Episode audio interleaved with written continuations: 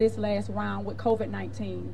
You have um, detained women. I had several detained women on numerous occasions that would come to me and say, Miss Wooten, I had hysterectomy. Um, why? I had no answers as to why they had those procedures. Um, and one lady walked up to me here this last time around between October of 19 until July the 2nd. And she said, What is he? Is he the uterus collector? Does he collect uteruses? And I asked her, What does she mean? And she says, Everybody that I talked to has had a hysterectomy. And you just don't know what to say. I mean, I don't I don't have a answer for why that they would come to me and they would say, Is he the uterus collector? You have good genes, you know that, right? you have good genes. A lot of it's about the genes, isn't it? Don't you believe? The racehorse theory, you think we're so different? You have good genes in Minnesota. Well, that's our show for today. Thank you so much for listening to Let's Talk About Race. I like to end the show by saying every day and in every way, we hope you agitate for social change. Thank you for listening. For more information on Let's Talk About Race, visit us on social media. We're on Facebook at Let's Talk Race 1 or check us out on Instagram at LTAR Show. You are listening to KBOO Portland on 90.7 FM, K282BH Philomath on 104.3 FM, and K220HR Hood River on 91.9 FM and on the web at kboo.fm.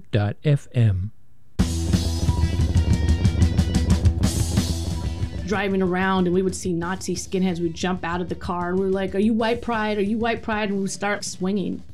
They are part and parcel of the story of Oregon. They are part of the history here. And so we should never behave as if because they become less visible, they've gone away. In fact, they've always been here. Late one night in 1988, Mulugeta Seraw was beaten with a baseball bat and left for dead.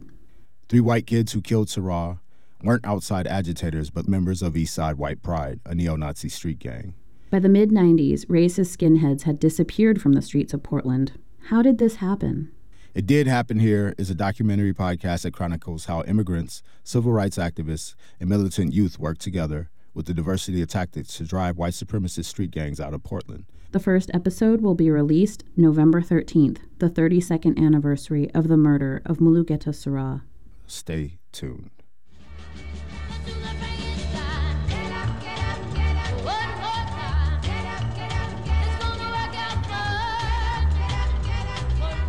Are you sheltering at home this Halloween weekend? Tune into KBOO for KBOO's Halloween dance party from 7 to 10 p.m. on Saturday, October 31st. Need a reason to dress up this year? We want to see your costumes. Post your pictures and videos on Instagram, Facebook, or Twitter with the hashtag StayHomeAndDance. We'll choose some to share on social media. Again, that's KBOO's Halloween Dance Party on Saturday, October 31st from 7 to 10 p.m. here on your community radio station.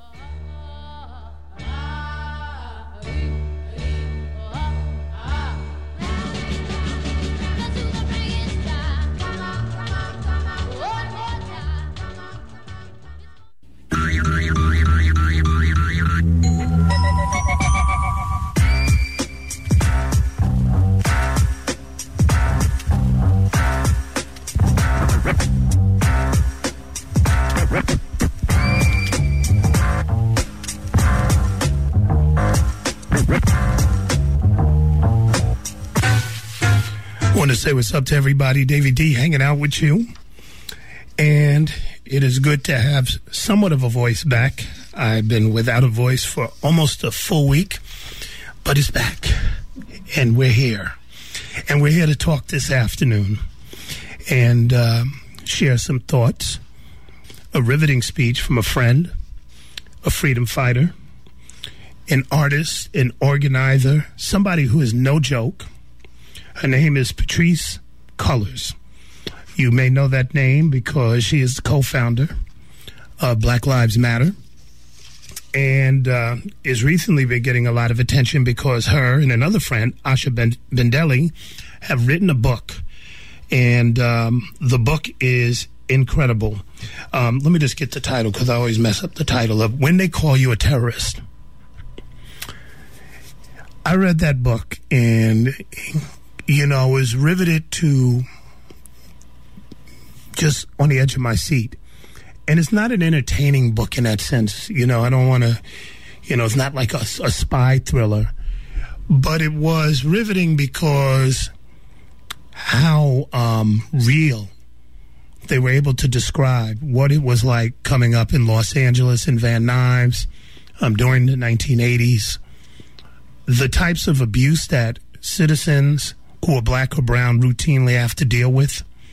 That often doesn't get reported. I mean, we hear about the shooting death of unarmed individuals in our community, but what's never really talked about is the day to day harassment, um, brutality, um, humiliations, disrespect that people encounter when they live in these areas. Um, you know, once I think it was Bobby Seale or maybe Huey Newton of the Black Panthers talked about the police being an occupying army, and you really get that picture in reading um, this book when they call you a terrorist. And from that, those descriptions and those challenges that are described in growing up to see uh, Patrisse, you know, rise up and become this fierce organizer, you know, um, first organizing against the sheriff after seeing her brother brutalized and then um, calling for police accountability throughout Southern Cali, and then, of course, you know, being a, a key anchor in BLM, Black Lives Matter, is inspiring. And it's much needed uh, reading and analysis um, for a new generation of folks uh, to kind of understand what the current terrain is. And so uh, it was good to talk to her, and it was good that she came to the Bay Area and she spoke. She spoke at the First Congregational Church in Oakland. Our very own Cat Brooks, who's no joke herself, um, shared the dais, and uh, they got busy. And so, with that being said, I want us to listen to Patrisse Cullors, who has been on our show above and beyond this speech and above and beyond the fund drive. But this afternoon, we want to share her her incredible remarks in the conversation she had with Cat Brooks at the First Congregational Church in Oakland. So, without uh, further ado, let us turn the mic over to Patrisse and Cat Brooks, and uh, we'll be right back on Hard Knock Radio. I'm very, very grateful for uh, the warm welcome to the Bay Area. Um, feel super humbled to hold space tonight for Black people. Uh, what we've been through, what we've survived, how we've survived, and um, the brilliant and innovative and creative movement of this moment. And it's a deep and profound honor to be able to have been on a two week tour, and this is the last stop. So I want to read a bit for y'all um, from this beautiful, beautiful book, and um, and then we'll sit and chat it up with my sister Cat. We are stardust. I write to keep in contact with our ancestors and to spread truth to people. Sonia Sanchez. Days after the election of 2016, Asha sent me a link to a talk by astrophysicist Neil deGrasse Tyson. We have to have hope, she says to me across 3,000 miles. She in Brooklyn, me in Los Angeles. We listen together as Dr. deGrasse Tyson explains that the very atoms and molecules in our bodies are traceable to the crucibles and centers of stars that once upon a time exploded into gas clouds. And those gas clouds formed other stars, and those stars possess the divine right mix of properties needed to create not only planets, including our own, but also people, including us, me and her. He is saying that not only are we in the universe, but that the universe is in us. He is saying that we, human beings, are literally made out of stardust. And I know when I hear this, and I know when I hear him say this, that he is telling the truth because I have seen it since I was a child. the magic, the stardust we are, and the lives of the people I come from.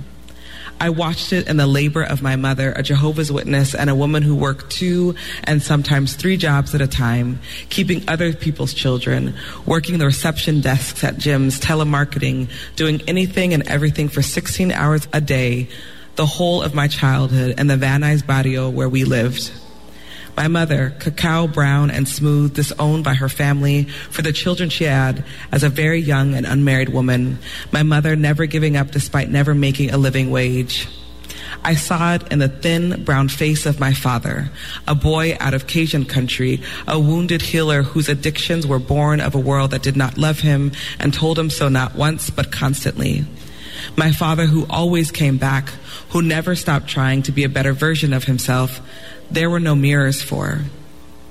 And I knew it because I am the 13th generation progeny of a people who survived the hulls of slave ships, survived the chains, the whips, the months laying in their own and the human beings legislated as not human beings who watched their names, their languages, their goddesses and gods, the arc of their dances and beats of their songs, the majesty of their dreams, their very family snatched up and stolen, disassembled and discarded, and despite this built language and honored God and created movement and upheld love. What could they be but stardust? These people who refuse to die, who refuse to accept the idea that their lives did not matter, that their children's lives did not matter. Ashe.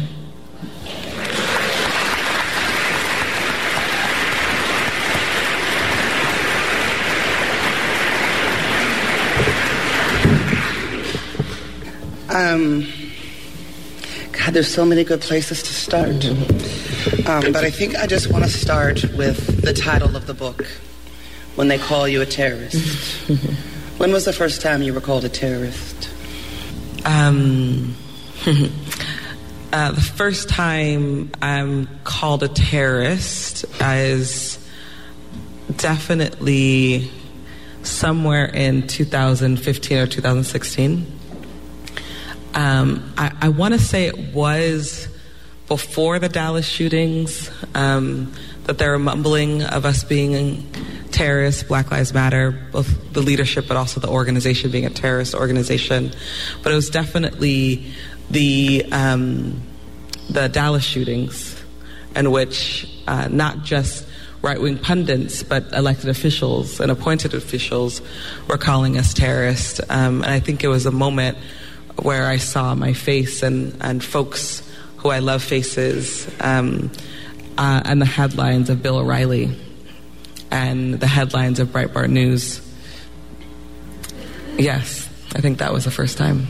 You mentioned Texas, um, and specifically, specifically, you're talking about Micah Johnson, um, who at a, a, Black Lives Matter protest um, ended up killing five police officers, mm-hmm. who then responded by sending a robot to blow him up. Mm-hmm. When you woke up that morning and that was on the news. Mm-hmm.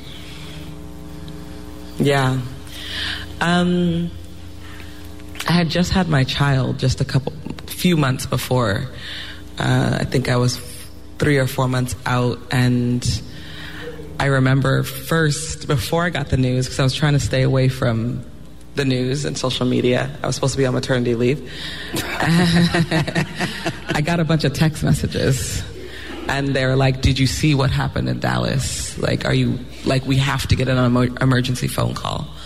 And um, as I looked and and uh, you know, for for folks of color, the first question we always ask about a shooter is, "What race is he?" Because it will determine the outcome um, of what happens to that person, but also what happens to us. And so the moment they said the shooter was black, I was like, okay, like they're about to go after us. And that's exactly what happened. And we spent the next 48 hours to 72 hours trying to navigate um, how to have a conversation about um, the state's need to blame any black person's behavior, especially if it was against law enforcement on Black Lives Matter. And there's this thing that happens. I mean, glad you, we joke about it though, uh, in less serious situations, right? That when something happens, like if you're black, you're praying, you're brown, you're praying, right? Mm-hmm. And praying that it's somebody else. Mm-hmm. But then there's this dynamic that happens with people of color. With, within certain pockets of people of color, where then this group trots themselves out and apologizes, Yeah. right, for whatever that person has done on behalf of the race of people. But when Dylann Roof, right, murdered those folks, you, you never see white people trot people out and apologize for the brutality totally um, that they exercise on other people. Yes. you are right, Cat. Uh, I I think, um, you know, it was such an interesting moment. And for us, if the audience remembers, this was like the height of a resurgence of protesting because Philando and because Alton Sterling had just been murdered. And so the Dallas protests were for Philando and Alton Sterling. And the moment um, um, those officers were killed, it took a sharp left turn. And um, I think the work of BLM in that moment was to keep the momentum for our movement. Um, and I think it was really important that we were able to say, this is our focus. Our folks are dying. We have to continue to pay attention to that. It's a tricky um, dynamic, I think, when you're constantly being blamed for harms against other people. And it's easy to fall into the trap of apologizing. And I think part of the work that we have to do is show up for what we know is true, which is black folks are dying the hands of law enforcement every single day. And just last year, a thousand people died at the hands of the police, almost doubled from the year before. And today, 83 people, but month hasn't even ended yet, have been killed by law enforcement. We have to continue to have that conversation, even when it's in the spotlight and even when it's not. Does that conversation shift or evolve when we are now in a dynamic of um, uh, the Black Identity Extremist Report? right. So for folks who don't know, but I imagine this is a room full of folks who do know, um, right? The FBI released a report called Black Identity Extremist, um, about black people that are, are doing work, uh, and and and allegedly uh, or perceive that there is danger to their lives uh, by law enforcement. The whole report is filled with allegedly perceived, perhaps, right? No, no concrete admission, of course, that there's a war on black life. Does the conversation shift at all? It does. I mean, for, I want to just say a few things about that. W- number one is that the black identity extremist label is made up by the FBI. It didn't exist before the FBI created it. So that should make everybody feel mad suspect. We're not out here with like black identity extremist hats and pens and t-shirts. I'm about to get a shirt. I know. I've seen the pens. I've seen the pens. Um, but that happened after the FBI created it. Uh, and I just think that's important, right? They created a whole identity for black activists and black activism. Um, and two, that there's always been a long history of black people who have fought for our freedom that have been labeled as terrorists, who are uh, labeled as um, counterinsurgents. And I think with, the, with this black identity extremist label, we should see it in its historical context. And I think I'm, I'm curious about this moment because what we didn't have in the height of COINTELPRO is elected officials challenging the CIA publicly. Uh, what we do have in this moment is some elected officials, specifically Congresswoman Karen Bass, who has taken it uh, the charge to hold Attorney General Jeff Sessions accountable, the FBI director, and really take them to task about this identity. Um, and I think that's actually really important. Um, and I think that's really necessary to have that conversation. Listening to the voice of Patrisse Cullors, co founder of the organization Black Lives Matter, author of the new book, or co author of the new book, When They Call You a Terrorist, a Black Lives Matter memoir. Her uh, other writer is Asha Bandele. On the stage with them is Cat Brooks from the Anti Police Terror Network. And, and uh, really getting to the heart of the matter, talking about when you were called a terrorist, the long history of black activist being criminalized and demonized, and uh, the FBI with this new report about black identity extremists, and uh, the tendency to blame anything and everyone on Black Lives Matter. This is not a new tactic. If you look through the annals of history and you go back to the late 60s and early 70s, um, anybody who was speaking out um, against injustice got the tag of being militant. That was the word that they used back then. Oh, you're a militant. You know, I just wanted the sidewalk in front of my house to be fixed. That's a militant, you know. And they had a war on drugs, uh, which we later found out was concocted and that there was no real danger of drugs, but it was an excuse to go after militant or people who were labeled militant by the Nixon administration. and of course, on these airwaves, we did full shows on that. We've had people who are victims of that um, who are on the short end of the stick.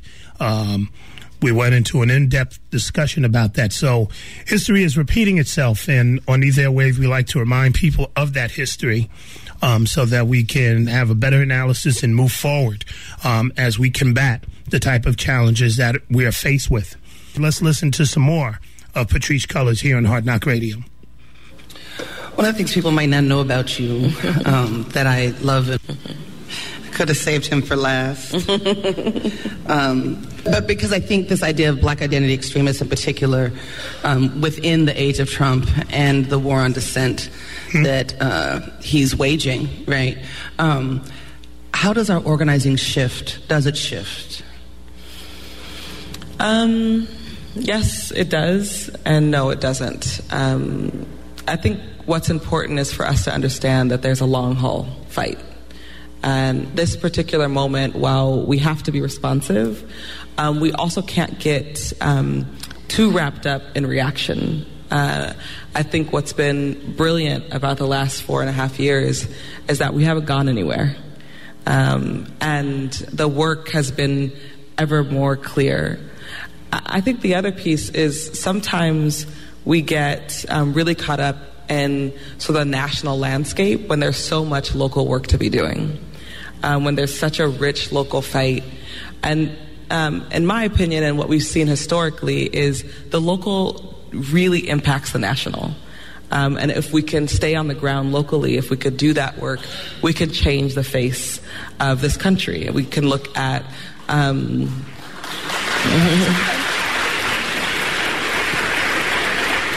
we can look at decriminalization. We can look at gay marriage, right, state by state, city by city, county by county, um, and eventually it spreads like wildfire across the country. So, um, my, you know, my advice to organizers is always try to stay as local focused as possible with the clarity of a national and global lens. Um, under the Obama administration, uh, we saw a lot of reforms mm-hmm. uh, take place. We saw the, the Blue Ribbon Commission being formed. We saw body cameras. We saw um, the co-optation of the term community policing. we saw um, people talking about diversity in police departments. Can policing, from your perspective, be reformed? No.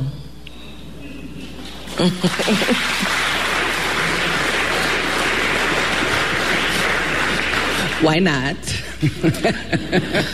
I'm following your lead, facilitator. Um, so yeah, flat out no. And um, I'm an abolitionist, a staunch abolitionist. Um, what does that mean for you? I was just going to give that definition. we're, we're like Zoom right, right now. Um, so, abolition is not just the getting rid of something, um, it's also the um, imagining of something else, the building of something else. And so, abolition has a long history in this country. Uh, the abolition of slavery. Uh, slavery was never really abolished. We could talk about the 13th Amendment. Um, and uh, um, policing the court systems, uh, jails and prisons, surveillance is all in the prison police apparatus, and I believe that that should uh, no longer exist. I think if we have uh, policing, prisons, courts, surveillance, uh, in any form or fashion, black people will always be um, suffering from it. We will always be um, uh, bearing the brunt of those agencies. And so the work, I, I believe, is to abolish and uh, abolish these systems. Um, and then the other part of the work is to build institutions that are really uh, the foundation around transformative justice, um, community accountability, um, and a deep desire for black folks to have our dignity, to be cared for in the ways that we deserve to be cared for. So this time, especially, I think we should be calling for abolition. Um, under 45, it's easy because so much of what he's doing is egregious for us to sort of just to be like, all right, if we just get this, right, if we just get these small reforms, uh, it's easy to sort of fill the the hole of grief that we feel collectively uh, because of this regime. But I think in these moments when it's even it's heightened, right, um, that we should be calling for abolition, um, that we should be naming it, we should feel unapologetic in naming it, and we should be. Um, creating our local movements to mirror what abolition could look like locally part of what that looks like, I think, is um, requesting and demanding that we divest from law enforcement. I know that um, APTP and, and, many Bay Area groups have made a call for um, divestment, divestment, from Oakland P, uh, OPD. I know that in Los Angeles we've made a call to uh, divest from LAPD, and what we what we've seen is that and all of the social service budgets. And it's a tragedy that law enforcement is called a social service. Um, but in all the social service budgets, um, law enforcement is the budget that's always increased. It's always um, given the most money, it's the most resourced. And everything else um, access to employment, access to healthy food, access to adequate public education is um, divested from. And so we need to flip that. Uh, and we have to be courageous enough to call for that. And our elected officials, who are often backing law enforcement, have to show up and say, okay, we cannot allow this to happen anymore. but Patrisse, what about crime? Oh, so called crime. Um, yeah, let's talk about it. Um, I, I think there's different kinds of conversations we can have about harm and violence. Um, I don't use the word crime. I know you don't either. You're just being a good questioner. I was right being now. a character.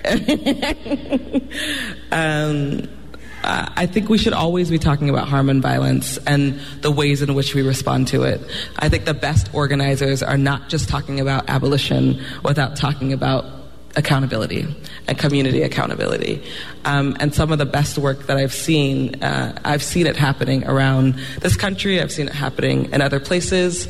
Um, most of most of the communities that are marginalized don't actually call the police. I wasn't raised calling the police.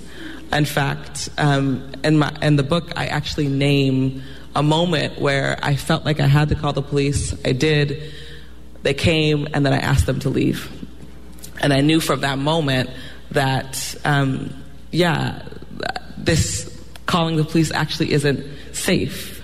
Um, and so we have to, it's imperative that we figure out other ways that we respond to harm and violence in our communities. I, I, I could spend a, a, bit of time on that, but I, I want to stop there. Mm-hmm. Um, I'm going to unravel that just a little bit further. One of the things that I really, um, that really sat with me in the book as uh, someone who comes from a family that was riddled with addiction mm-hmm. um, is your analysis around addiction and accountability. So there's the 12 step program, mm-hmm. right, which centers uh, on personal accountability. Mm-hmm. Um, but you have a larger frame that's sort of rooted in the conditions of community that I would love for you to expand upon. Yeah, it's really the, the issue I have with personal responsibility is it um, makes it seem like our actions are in a vacuum. And so I think there's a difference between personal responsibility, which I disagree with that term, and personal accountability. I think we should all be accountable for actions or behavior, uh, but being responsible is a different thing. And I think part of the work of looking at systems uh, especially a system that literally brought stolen people, brought them here to work on land, build up a place, and then didn't have a long term uh, plan for us. There was no long term plan for black people. And as we fought for our freedom, like we've been doing for 500 years, that has been grueling, it's been gruesome, it's been deeply traumatic. And so it is um, a human's natural response to cope with trauma. Uh, and part of coping with trauma is sometimes uh, or often using substances. Um, so that's one way to think about it. But there's another statistic that I think is very helpful, which is 80 to 90% of the people who use drugs don't ever become addicted to them. So then, where did we come up with the idea that people, the moment you take a hit of something, you're going to become addicted? That is rhetoric from the war on drugs. Um, that's a rhetoric that was created to demonize mostly black people. Um, uh, that was a rhetoric that was created to um, further this idea that black people didn't know how to take care of ourselves, didn't know how to manage ourselves. Um, and it was an idea that furthered the criminalization of black people, right? We become addicted, become violent, out of control. You have to lock them up, you have to put them away. Uh, and so I, I, really challenge the language around addiction. Um, I try not to use that unless that's really true for somebody. And I really try to problematize, well, what's really going on? Is, is the drug use the problem, or is it the system that created the conditions for someone to use drugs the problem? One of the things people might not know about you um, that I love and adore about you is your commitment to healing. Mm-hmm. Um, so we have a question. Uh, my sister, mm-hmm. our people are feeling besieged by the real and psychological assault on our body and space. How can we respond and keep our sanity? Yeah. Um, oh, I love that question. I knew you would. Yeah, so important. Well, a few things. I mean, I really deeply believe that a part of Black people's re- reparations package should be a therapist. Each one of us. I'm gonna say it enough that when we decide to go back to the reparations conversation, it's gonna be like point one. Um, and if you don't believe in talk therapy, some sort of healing modality, you know, something um, that you have access to on a daily basis, on a weekly basis. Um, I'm a firm believer in therapy. I've been in it since I was 21 years old. Um, and I deeply believe in um, community as a source of healing uh, being with friends, family, loved ones, uh, spending a lot of time laughing.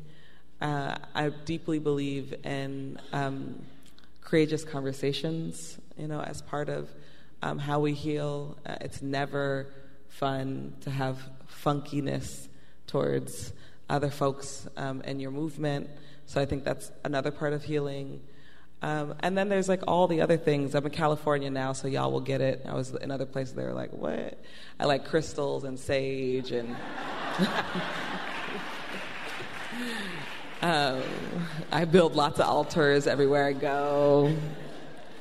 You know. But, but wait, but how does a girl from the hood end up playing with crystals and sage. I was always like, I was always hella weird though. Like I was just the weird one. Trust and believe. I would come out, my mom would be like, "Oh, that's what you're wearing today."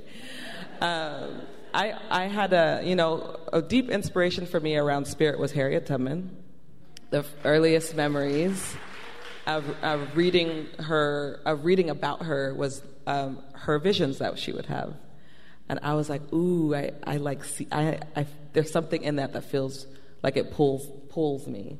Um, so I always was like very clear about um, spirit, and you know, I, in the book I talk, about, I grew up Jehovah's Witness, and um, that was definitely not the religion that I wanted to be in as a child. It was very confusing. I didn't understand how the world had just been here for t- 2,000 years. It, well, and you were like, what do you call it, exile? I wasn't. My mother Your, your mother was, was exiled? Multiple times. Because um, she had your brother at... Because she had children out of wedlock which means that she could go to the church, but she couldn't talk to anybody. And people could not talk to her. And if they did, she had to tell them, I'm disfellowshipped. And they would say, okay, and back up away from her. She was like a leper. It was very traumatic, actually, as a child. So I was like, why would I want to be a part of this? that don't make no sense. Um, but I was like trying to find. I knew I, I, I knew that I believed in spirit, um, and like you know, no shade to the atheists in the house.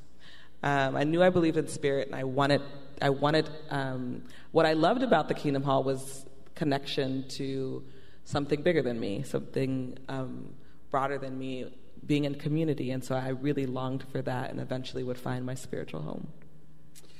Got a couple of questions with the same theme, so I'm going to go there. Um, particularly about the work between um, the Latinx community and the Black community. So I'm blending y'all's questions mm-hmm. together, um, and dealing with anti-Blackness in Latinx community.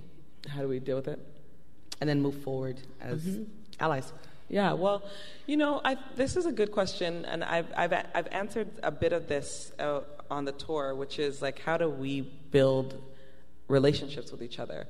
Um, sometimes we think that the way we build relationships with each other is like, do a project together, start a campaign together, which is true. Um, that's a good way. Doing work together is a good way to um, be in relationship to one another. But uh, there's this all this time in between um, where we should be breaking bread together. Um, we should be hanging out together. We should be getting to know each other.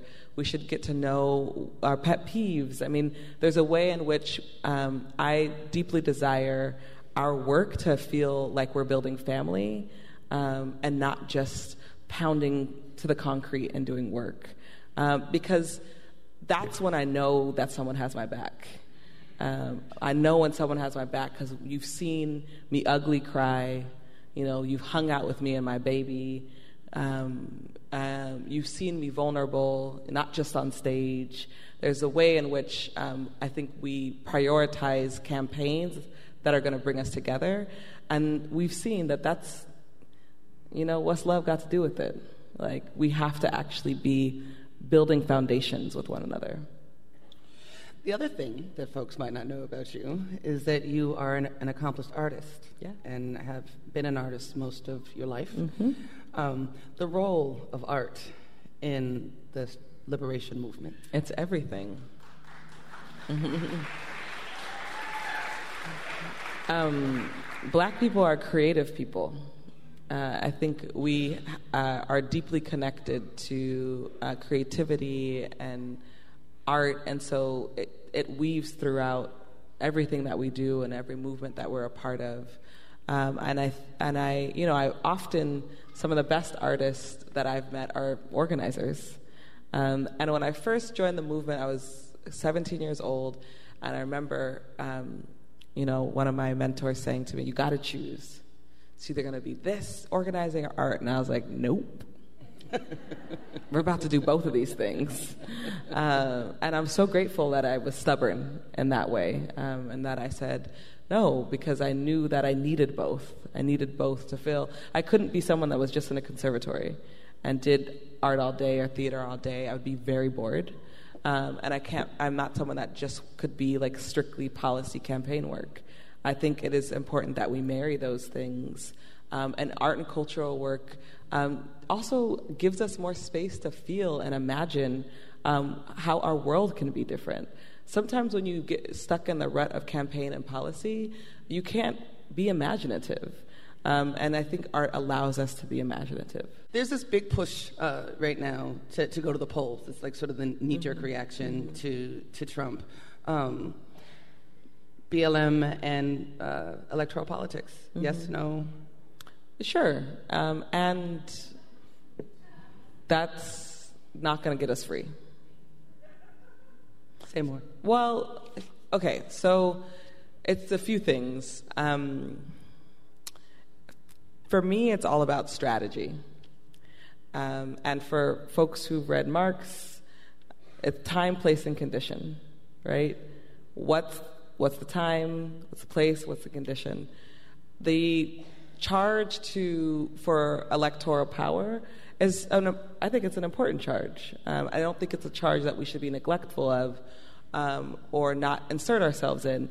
But if we steer ourselves, you know, the whole ship in that direction, we're going to lose a lot. Uh, and what I mean by that is um, no, only the only good elected official is the elected official that is following the base. is following the people. Um, and what I, what I argue is that um, the right right now are being really good elected officials to their base. Mm.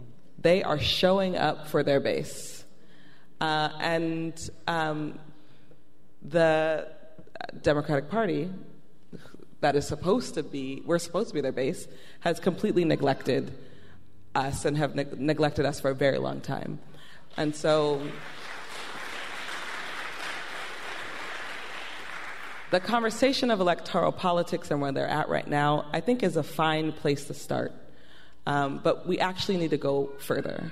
And the further is we should be questioning why we live in a country that only has two parties. And we should be um, challenging ourselves in this moment to think about what it would look like to have more than two parties.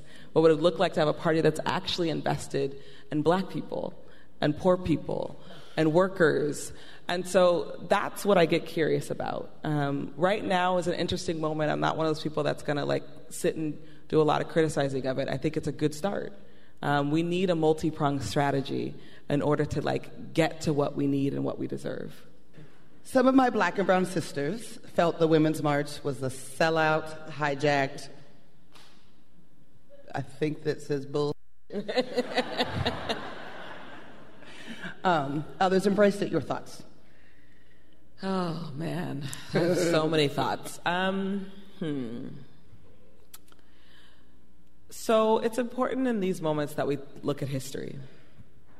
And historically, what we've seen is black folks are some of the first ones to fight for our freedom. Uh, and then we see usually white women fight for theirs. Um, and it often doesn't look like an intersectional, holistic movement um, that it should look like. I think at this current moment, you know, when the call out for people to go march um, at, at Washington, that first call out was made by white women. And then there was an intervention made. I don't know the full story, but every creation story is important to understanding how we get to where we get. Um, and there were women of color who were brought in to really intervene on that framework around whiteness. What I will say is um, the unfortunate reality is many of the women's marches across the country in particular, because I can't speak for the women's marches across the world, because there's been a lot in like third world countries. Brazil did a women's march, but many of the women's marches in this country have been largely led by white women who've relied on law enforcement to police their march. And literally is antithetical to the work that BLM has been doing and trying to do for the last four years. And so it becomes very complicated. Um, and the National Women's March, I don't know if you saw, put out a letter uh, basically to the public saying we we are a decentralized movement because they are, and I think we taught we. If there were no Black Lives Matter, there will be there would be no Women's March. We set the foundation, and the idea that this new way, age, this new round of feminism is coming out of the Women's March is just false because we are feminists and Black Lives Matter, and it's largely been led by black women and queer people and trans people. And so, this idea that um, white women get to own feminism, I think, is super disturbing. Um, but they did write this letter, which basically they had to denounce many of the women's marches that were happening because they were relying on police. And so, I think it's just important uh, uh that we understand there are serious contradictions um, and that. Um, I agree with some of the statement, right, that it's a hijack. Uh, but what it's important for me in, in these moments um, is to not let the hijack continue. Um, that we get to take the narrative back. Um, we get to have a new. We get to remind people um, the story and what's been happening and why Black Lives Matter is a feminist movement. And actually, the resistance didn't start on November 6th when white women decided to wake up that we've been here fighting for a very long time. Um, black Lives Matter is a feminist movement. Um, for some black women, still, uh, the word feminism can create that that effect. Um, talk about for you what it means being a black feminist, what black feminism manifests as.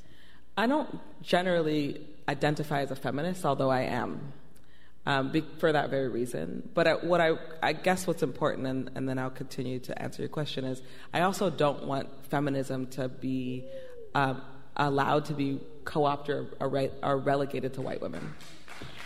I think that's really dangerous.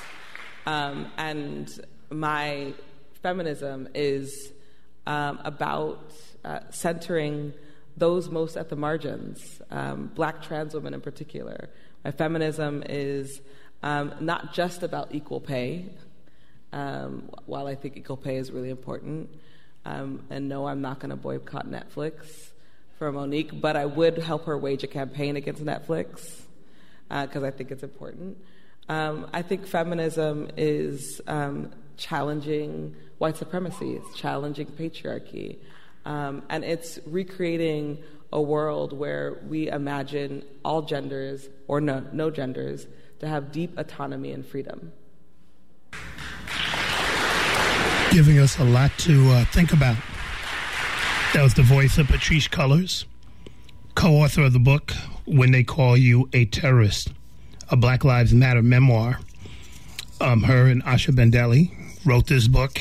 Then Patrisse is at the First Congregational Church in Oakland with Cat Brooks and really getting into some very important areas the budgeting of police, addictions, do you call them or not, all sorts of things. And that's just the tip of the iceberg in this conversation with Cat Brooks and Patrisse Cullors.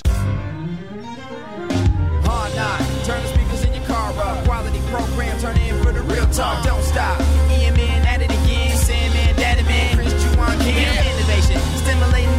conversation. Anything else is just imitation, simulation. Step into the zone, the Bay Area zone. Hard knock, radio, let's go. Big shout out Nita and Davey D. Yeah, right, feel me. Yeah. Holding down at Hard Knock Radio. Hard Knock Radio. Kinda crazy though. Uh, yeah. Oakland, stand up. Yeah. Stand up. Ensemble Big Now Wolves. Yeah. Yeah, man. Yeah.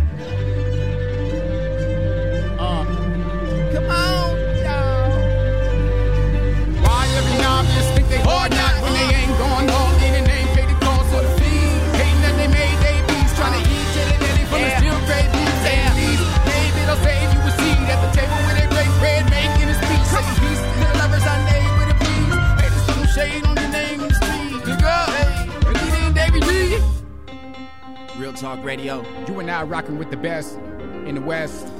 West Coast, Monday through Friday. East Coast.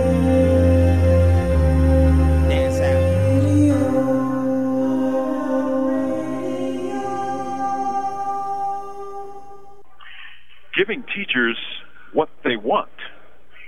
With right wing politicians racing to arm teachers and making schools neighborhood fortresses, one wonders why let's ask teachers what they want.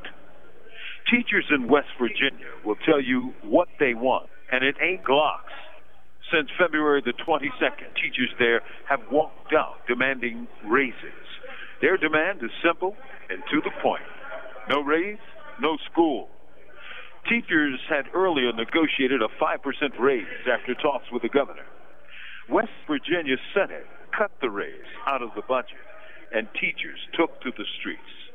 It shows how politicians treat teachers as props rather than the hard-working people that they are.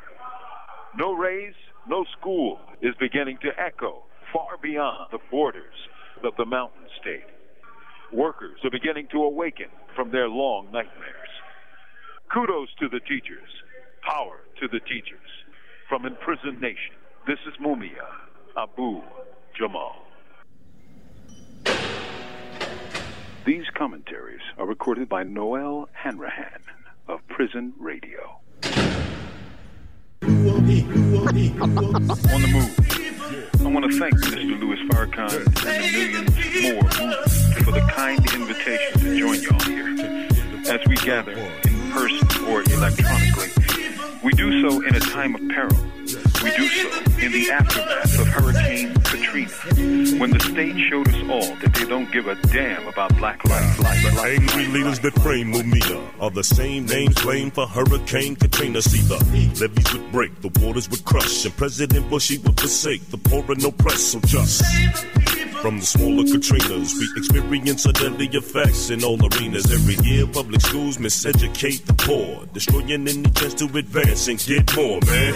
Taxes pay for the oppression we experience. Police too brutal for me to mention. It gets really tense. Consumers of the media filled with ignorance, poisoning our minds with gimmicks and violent images. The daily hurricanes of hate and indifference experienced behind the prison gate on some shit. The courthouse laws and rules they reveal are threats to our welfare and not tools of our will. So just But, but, but, but every day of our lives, we see small but no less lethal Hurricane Katrinas. Every year, in public schools, millions of black, Latino, and poor kids are miseducated, thereby destroying, as surely as any hurricane, their life hopes and chance, chance, chance, chance. Hey.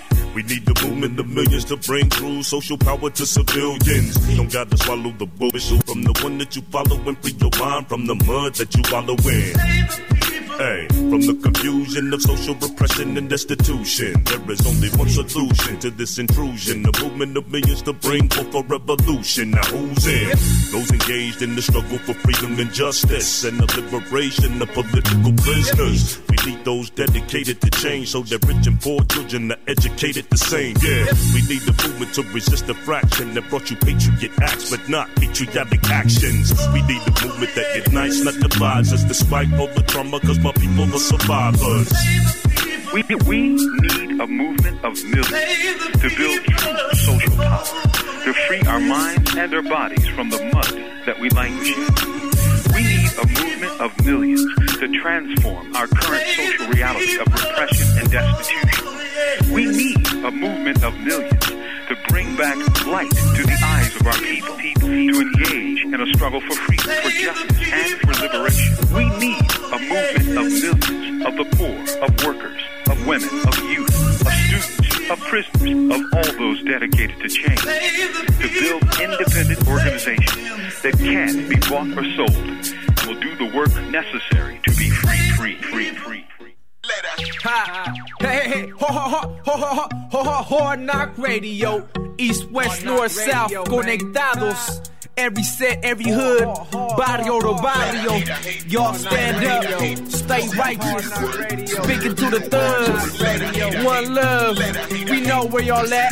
Ha, Brown Buffalo. It's a hard knock life, gotta pay your bills. They want a song about bling, but it ain't real. Uh, we speak to the kids and the OGs. Organize, mobilize, be the change you wanna see. 415s bumping hard knock radio. Brown Buffalo, rah, all up in your stereo. And to the youth, live life like it's golden. Go dumb, go hard, but don't forget where you're going. We from the hood, so it's all to the good. Let us know this what you're feeling is right. Let's get this understood. It's only one reason why we here today. We tryna make real music so the people can relate. Yeah, learning from these hard knocks, slipping in these hard knocks, listening to hard knocks, questioning the podcast, learning through these hard knocks, living for this hip hop, listening to hard knocks, rapping to the hard side, learning from the hard knocks, living in these hard knocks, listening to hard knocks, questioning the podcast, learning through these hard knocks, living for this hip hop, listening to hard knocks, rapping to the hard side.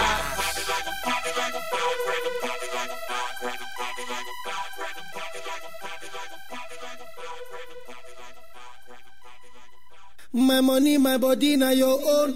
It's OVO, body.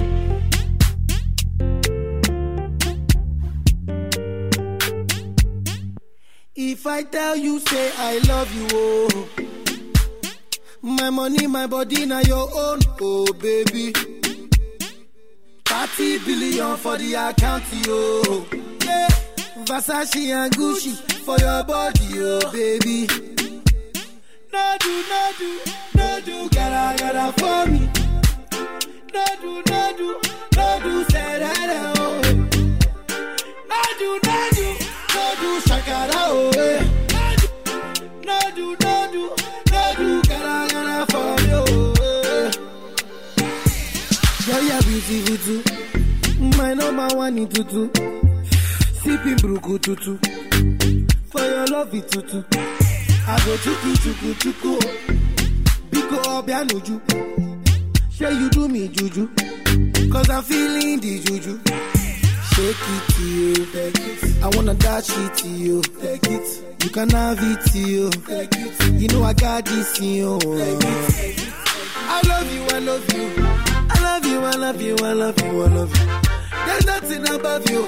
There's nothing above you, above you, above you. Bridget, you. I like your mini skirt, you. Okay, you carry fancy, you. If I tell you, hey, I love you, oh. My money, my body, now your own, oh baby. 30 billion for the account, yo. Yeah. Versace and Gucci for your body, oh baby. No do, no do, no do, gotta, gotta for me. No do, no that, oh.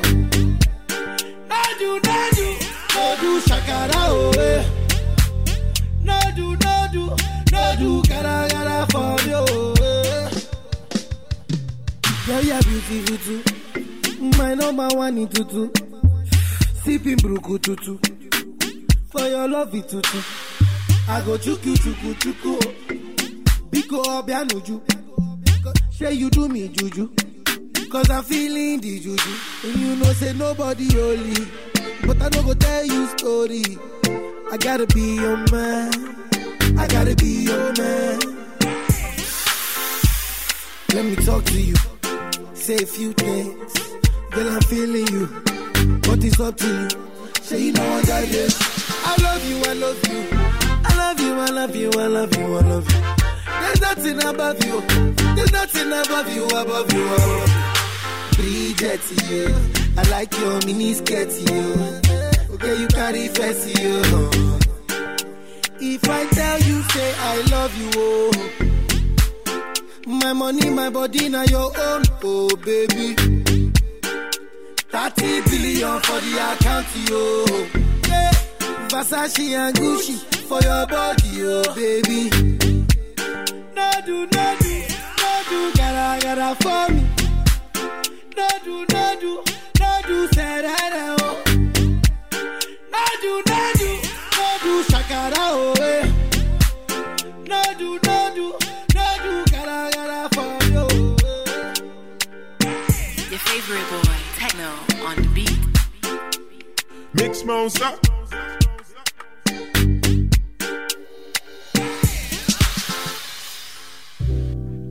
Mm-hmm.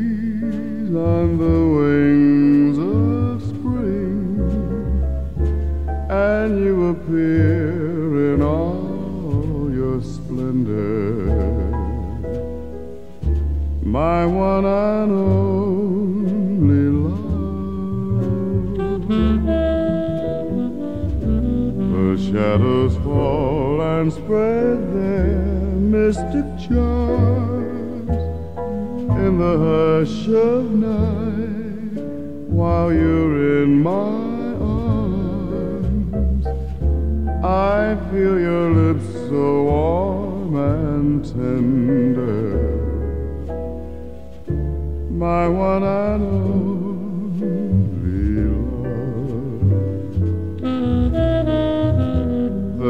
touch of your hand is like heaven, a heaven that I've never known. The blush on your cheek whenever I speak tells me that you are my